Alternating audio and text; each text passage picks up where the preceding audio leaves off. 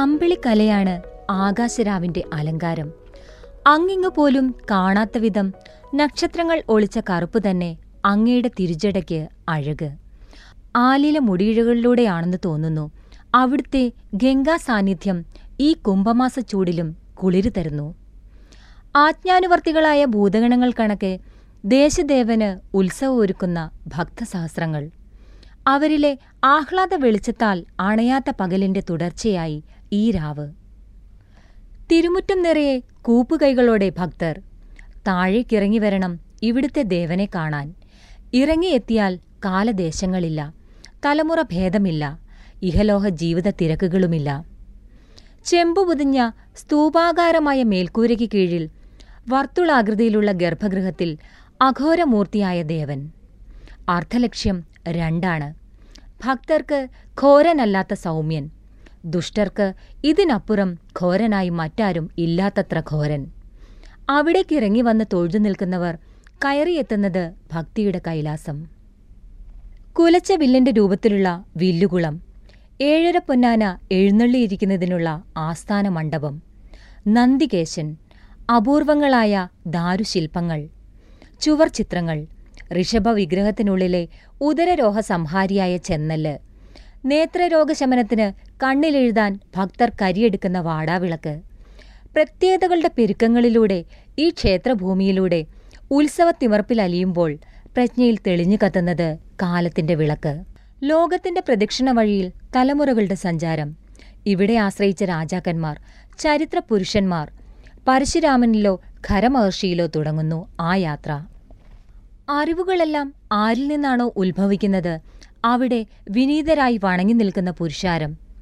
കൈലാസനാഥമോ കാശിയോ കാളഹസ്തിയോ കേദാരനാഥമോ തൃക്കപാലേശ്വരമോ തൃക്കുരുട്ടിയോ?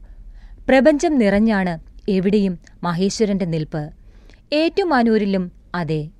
കാലം നിശ്ചലമാകുന്നു കാലഭൈരവനു മുന്നിൽ. ഭക്തിയുടെ പൊന്നാനപ്പുറമേറി ഏറ്റുമാനൂർ.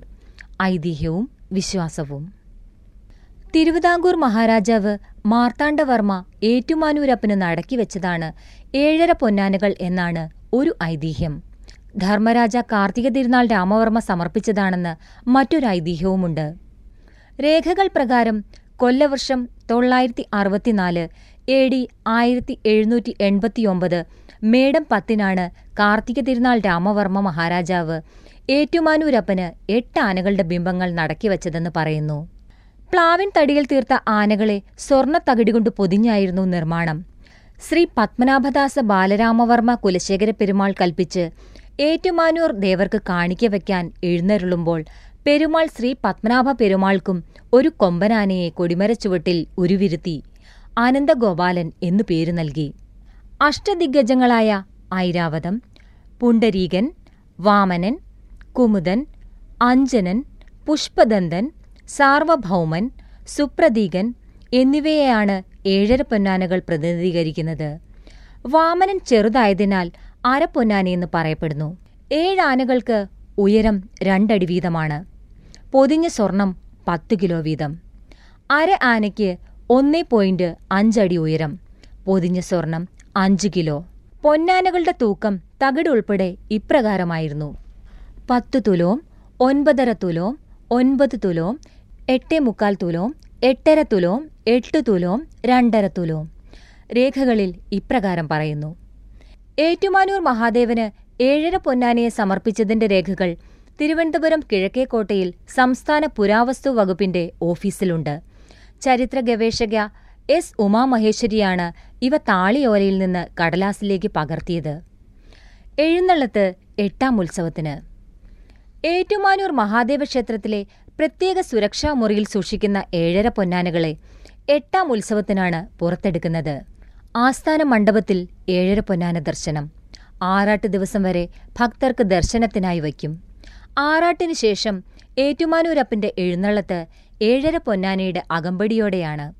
കൊടിയിറക്കിന് ശേഷം പൊന്നാനകളെ സുരക്ഷാ മുറിയിലേക്ക് മാറ്റും. വിഷുദിനത്തിൽ പൊന്നാനകളിലെ അരയാനയെ ക്ഷേത്രത്തിനുള്ളിൽ ദർശനത്തിനായി വയ്ക്കും.